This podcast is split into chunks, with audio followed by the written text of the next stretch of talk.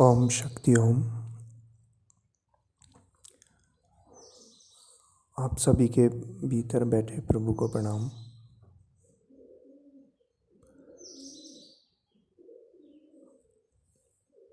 अभी आप बंद के दौरान घर में हैं और ये सबसे अच्छा समय है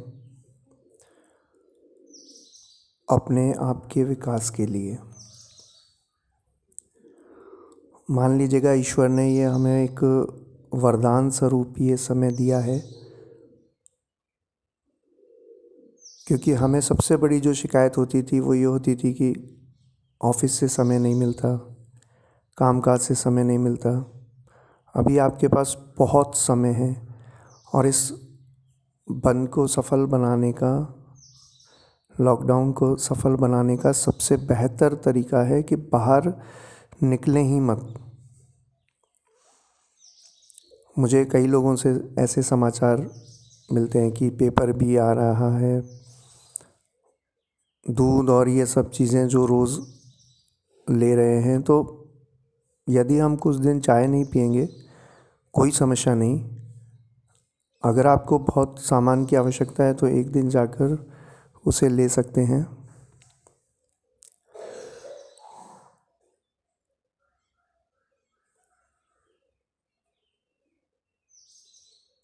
और फिर हम उस सामान को अपने घर में जो भी आवश्यक सामग्रियाँ हैं, उन्हें रखकर बाकी दिन पूरी तरह से घर में रहें।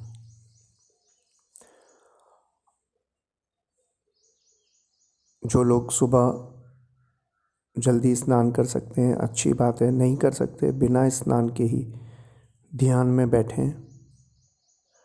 अभी तो नवरात्रे चल रहे हैं, बहुत अच्छे से आप अपनी पूजा पद्धतियों पर काम करें। जिनके पास किसी भी गुरु से जो मंत्र लिए हैं तो उनका जाप करें। या कोई ध्यान विधि है तो उसमें अधिकतम समय दें बैठने का। लेकिन जो भी पूजा पद्धति या मंत्र जाप करें तो वो एक सही जो है ऑथेंटिक है, वही करें। देखिए, ये जो कई तरह की जो नेगेटिव एनर्जीज़ की जो समस्याएँ आती हैं, वो आती ही केवल इसलिए हैं ब्रह्मांड में कि हम गलत ढंग से कुछ साउंड्स निकालते हैं। हम गलत तरीके से कोई मंत्र जाप करते हैं, गलत तरीके से कोई पाठ करते हैं, गलत तरीके से कोई पूजा करते हैं तो इन चीज़ों पर भी थोड़ा सा ध्यान दें। आज हर व्यक्ति को बड़ी जल्दबाजी होती है।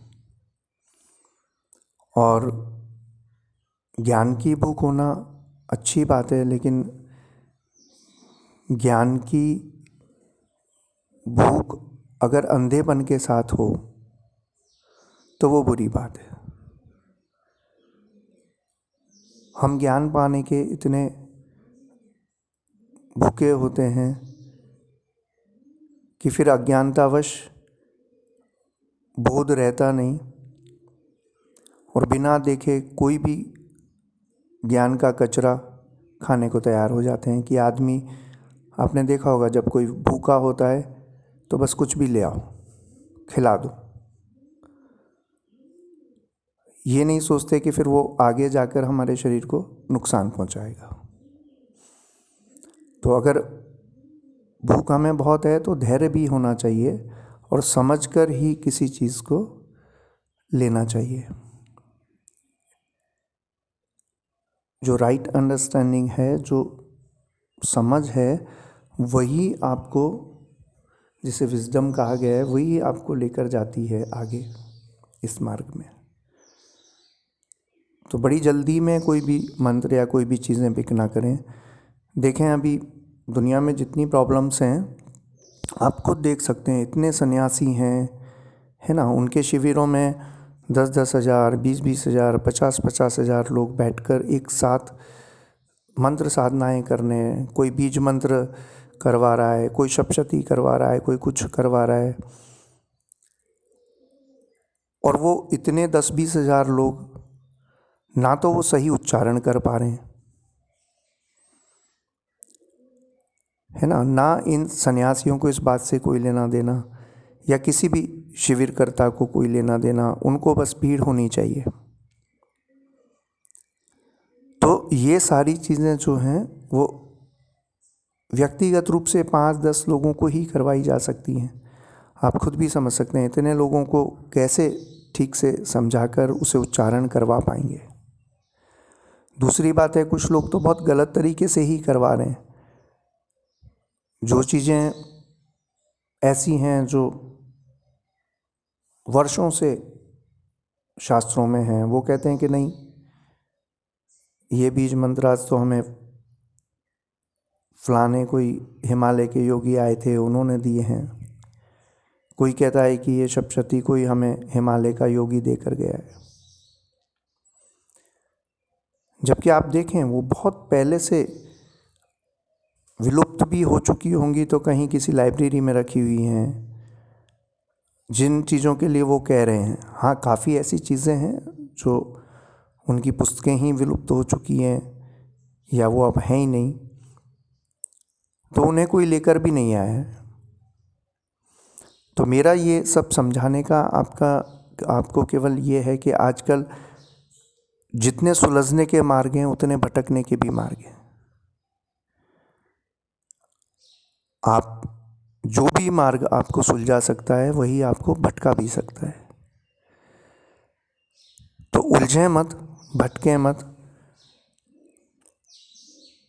अभी हमारे एक साधक को पीछे एक समस्या आई थी एक दो साल पहले। मैं नाम तो नहीं लूँगा उनका, लेकिन काफ़ी लोगों को पता है उनके बारे में कि वो कहीं और से नवाण मंत्र उन्होंने किया और मैंने उनको एक दो बार समझाया भी कि इसे ज़्यादा मत करना, लेकिन उन्होंने लगातार किया तो उनके नाक से ब्लड आना शुरू हुआ। किसी भी चीज़ को करने के लिए पहले आपके खुद के विकास की बहुत आवश्यकता है। मैं ये नहीं कहता सभी मंत्रों में बहुत पावर है। सभी गुरुओं के पास जो मंत्राज हैं या जो चीज़ें हैं, वो बिल्कुल पावरफुल हो सकती हैं। लेकिन अगर हम कमज़ोर होंगे तो तीव्र विद्युत हमें परेशान करके रख देगी। तो हमें खुद का विकास करना है। ये ध्यान की जो विधि है, इससे परमात्मा नहीं मिलता। लेकिन परमात्मा रूपी शक्ति जब आप में उतरे तो आप उसको झेल पाओ, वो ताकत ध्यान आपको देता है। तो इसलिए ध्यान करना है कि आपका विकास हो। फिर आप कोई भी मंत्र या कोई भी चीज़ कर सकते हैं।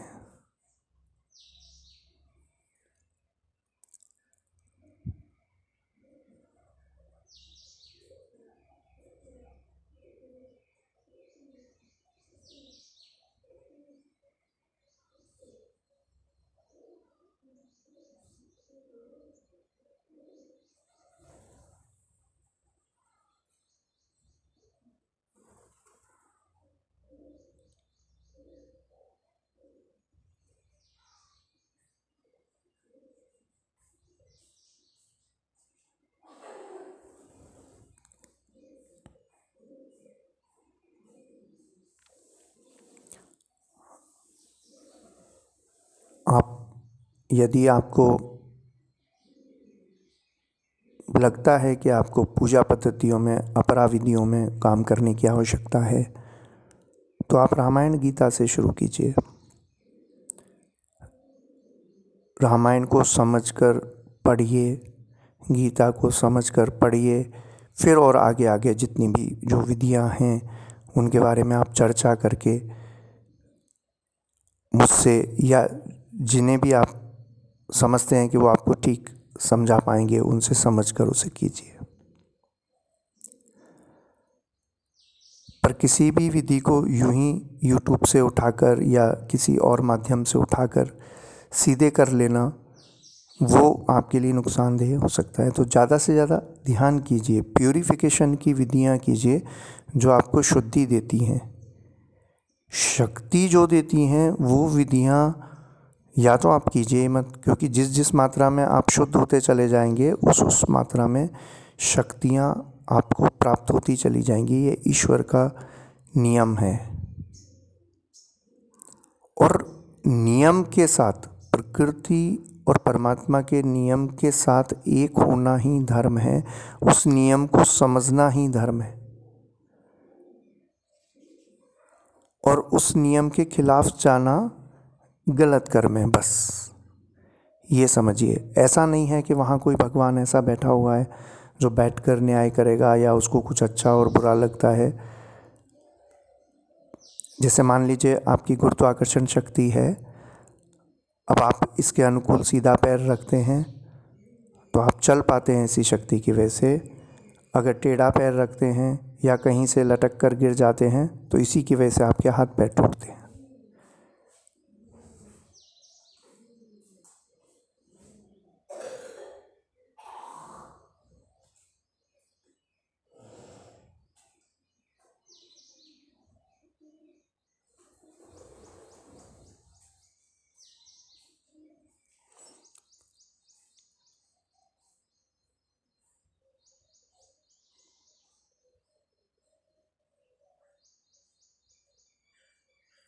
तो समझ आया आपको?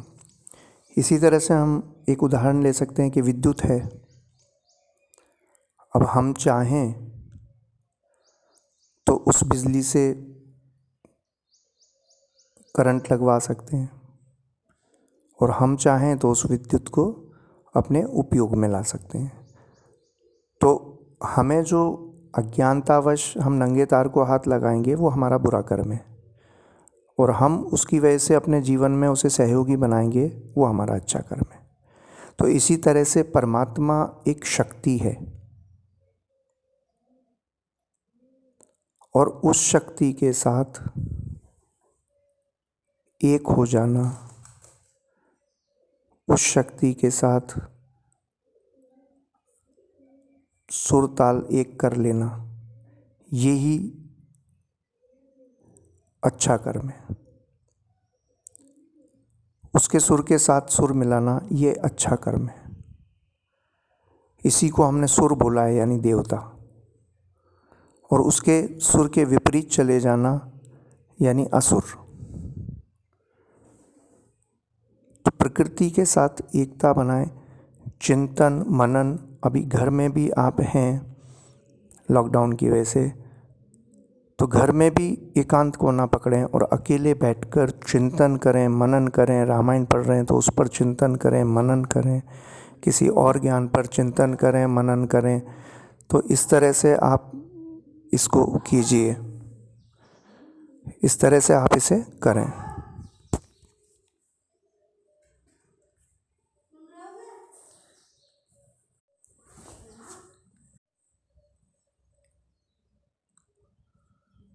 तो प्रकृति के साथ एक रूपता बनाने के लिए अपने पूरे मन और कर्मों को, विचारों को इस भांति बनाएँ कि आपका जीवन में एक सुगंध आनी शुरू हो। एक व्यक्ति 24 घंटे में लगभग पैंसठ हज़ार विचार करता है और लगभग इक्कीस हज़ार छः सौ श्वास हमारी चलती हैं। जैसे जैसे हम जीवन चेतना ध्यान करेंगे, ये विचार आपके कम होते चले जाते हैं और पर मिनट जो ब्रीथ रेट है आपकी श्वास की जो गति है, वो भी धीमी होनी शुरू हो जाती है। तो उस वजह से जो भी आपके पास नेगेटिव थॉट्स होते हैं, सबसे पहले वही ब्रह्मांड में रिलीज़ होते हैं।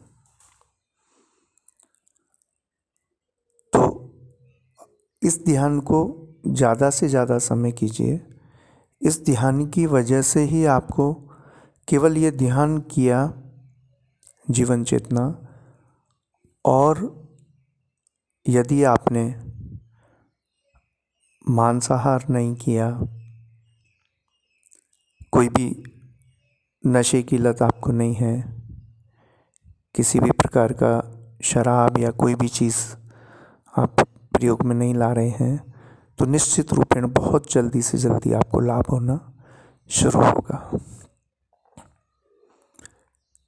क्योंकि नशे की चीज़ें भी सिर्फ़ इसलिए नुकसान करती हैं कि हम जागने का प्रयास कर रहे हैं, अपनी चेतना में वृद्धि कर रहे हैं तो हम दूसरी तरफ़ बेहोश होने का प्रयास कर रहे हैं नशे के माध्यम से।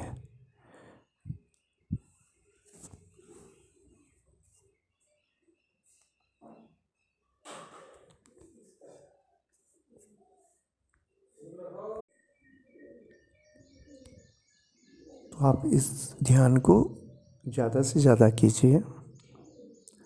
जितना भी आपके पास समय बचता है, अपनी साधारण श्वास जैसी भी चल रही है, उस पर ध्यान दीजिए।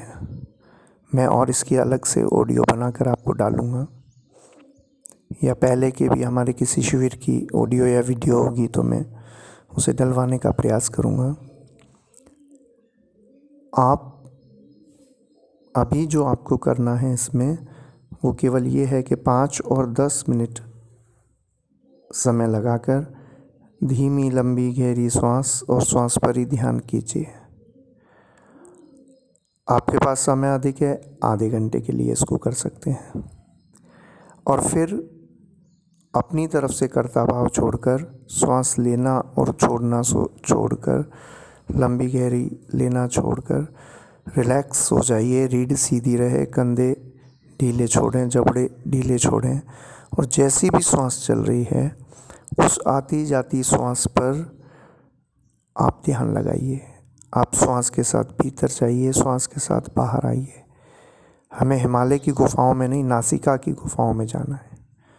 नाक के दोनों जो छिद्र हैं, इनके भीतर कैसी फीलिंग होती है जब श्वास भीतर जाती है? जब श्वास बाहर आती है तो ऊपर वाले होठ पर और नासिका के भीतर कैसी फीलिंग होती है? नासिका की गुफाओं में जाएँ भीतर और भीतर।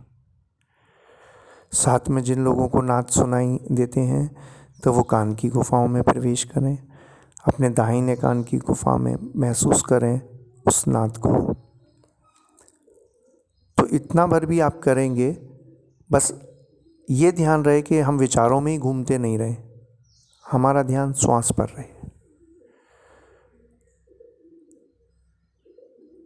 और यदि आप प्राणायाम या कोई और क्रियाएँ कर रहे हैं तो उन्हें इसके पहले कर लें। अगर आप अनुलोम विलोम कर रहे हैं या कोई और प्राणायाम कर रहे हैं, कपालभाति कर रहे हैं तो उसे इसके पहले रखें और उसको इसके बाद में रखें। और फिर इन्हें धीरे धीरे करके समय को बढ़ाते चले जाएँ। लेट कर कम से कम करने की कोशिश करें। लेट कर यदि आपको करना है तो पूरी बॉडी को पैर से लेकर सिर तक रिलैक्स कर दें। भीतर ही बोलकर सुझाव दें, मेरी पिंडलियाँ शांत हो गई हैं, शिथिल हो गई हैं। और पूरी बॉडी को शिथिल करने के बाद मात्र जो भी बाहरी आवाज़ें आ रही हैं, उन्हें सुनते हुए आप लेटे रह सकते हैं। तो ये छोटे छोटे प्रयोग करें और एक अच्छी आदत बनाएँ कि अच्छा भोजन चुनें अपने लिए, शाकाहारी चुनें, अच्छे विचार चुनें अपने लिए और अच्छी साधनाएँ चुनें, अच्छे प्रवचन चुनें जो आपके जीवन में सहयोगी हैं। ये नहीं आप कुछ भी सुन ले रहे सुनते रहें और जो भी है, चाहे वो आज के जीवन में अगर वो चीज़ें लागू नहीं हो सकती या हम उन्हें प्रयोग में नहीं ला सकते तो हमारे किसी काम की नहीं है। तो ऐसे ही किसी भी चीज़ को नहीं अपना लें। बहुत सोच समझकर पूजा पद्धति, मंत्र जाप या ये सारी चीज़ों को अपनाएँ। तो ही उन्नति होगी। आज के समय में ऐसा कुछ है कि धर्म का एक तरह से व्यापारीकरण हुआ है, व्यापार बना है। लेकिन मैं तो यही कहूँगा कि हमारी कोशिश ये रहनी चाहिए कि धर्म को जिस तरह से व्यापार बनाया जा रहा है, उन पद्धतियों को छोड़कर हम व्यापार को धर्म बना लें, अपने कर्म को धर्म बना लें। वो हमारे लिए बहुत उचित है। और ये हमारा सौभाग्य होगा कि जिस दिन धर्म व्यापार करना छोड़ दें और व्यापार में धर्म आ जाए, जैसे आज धर्म में व्यापार आया है, वैसे ही व्यापार में जिस दिन धर्म आ जाए तो फिर किस्मत बदल जाए। अपने मन मस्तिष्क को शुद्ध करने का सोचें, बाकी किसी और से कोई लेना देना भी नहीं रखें। ये चीज़ें सिर्फ़ इसलिए आपको बताई गई हैं, जिससे हम सतर्क रहकर अपने जीवन में सिर्फ़ अपने जीवन सहयोगी चीज़ों को ही अपनाएँ। फालतू चीज़ों को ना अपनाएँ। रहा सवाल आपको सुविधा देने का ध्यान की या ध्यान शिविरों की तो उसके लिए मैं आपसे सीधे कांटेक्ट में रहूँगा और इसी तरह से आपको ऑडियो या वीडियो क्लिप के माध्यम से हम लोग सहयोग पहुँचाने की कोशिश करेंगे। क्योंकि आपको तो पता है, आश्रम का हम लोगों ने 2035 तक ही लगभग बंद जैसा रखा हुआ है तो वो मदद आपको हम लोग इस तरह से कर दिया करेंगे। बहुत जो ज़रूरी होगा या कुछ साधनाएँ अपराविद्याओं में ऐसी हैं कि उन्हें तो हमारे सानिध्य में ही करना है तो केवल उन लोगों को हम आश्रम बुला लिया करेंगे। बाकी आप लोगों का भी ये सहयोग रहना चाहिए कि गुरु पूर्णिमा और जो जन्मदिन का प्रोग्राम करौली में होता है, इन दो प्रोग्रामों को हम हमेशा चालू रखेंगे। इनके अलावा बिल्कुल भी आप भी आने का ही ना सोचें और वहीं से फ़ोन पर या व्हाट्सअप या जैसे भी आपको अच्छा लगता है, उस माध्यम से अगर आपको कोई ज़रूरत है तो आप हमसे मदद ले सकते हैं। जितना संभव होगा हम यहीं से आपको गाइड कर देंगे। और मैंने जैसा बताया आपको कि अपराविद्याओं के लिए बहुत आवश्यकता होती है, क्योंकि मंत्र जाप हैं तो उनके उच्चारण बताने होते हैं और उनको सामने बैठकर ही सिखाना होता है या पूजा पद्धतियाँ कुछ ऐसी होती हैं कि कुछ द्रव्य पदार्थों का भी उसमें प्रयोग होता है तो उनको समझाना होता है कि कैसे और क्यों।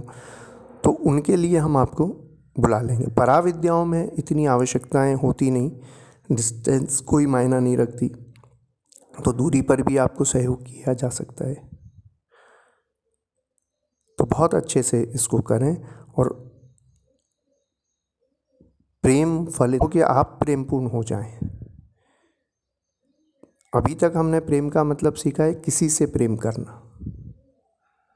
तो किसी से प्रेम करने वाली बात मैं नहीं कह रहा हूँ, सिर्फ़ आप प्रेमपूर्ण हो जाएँ, आपसे प्रेम विकृत हो, आपसे प्रेम निकले, वो खुशबू चारों ओर फैले।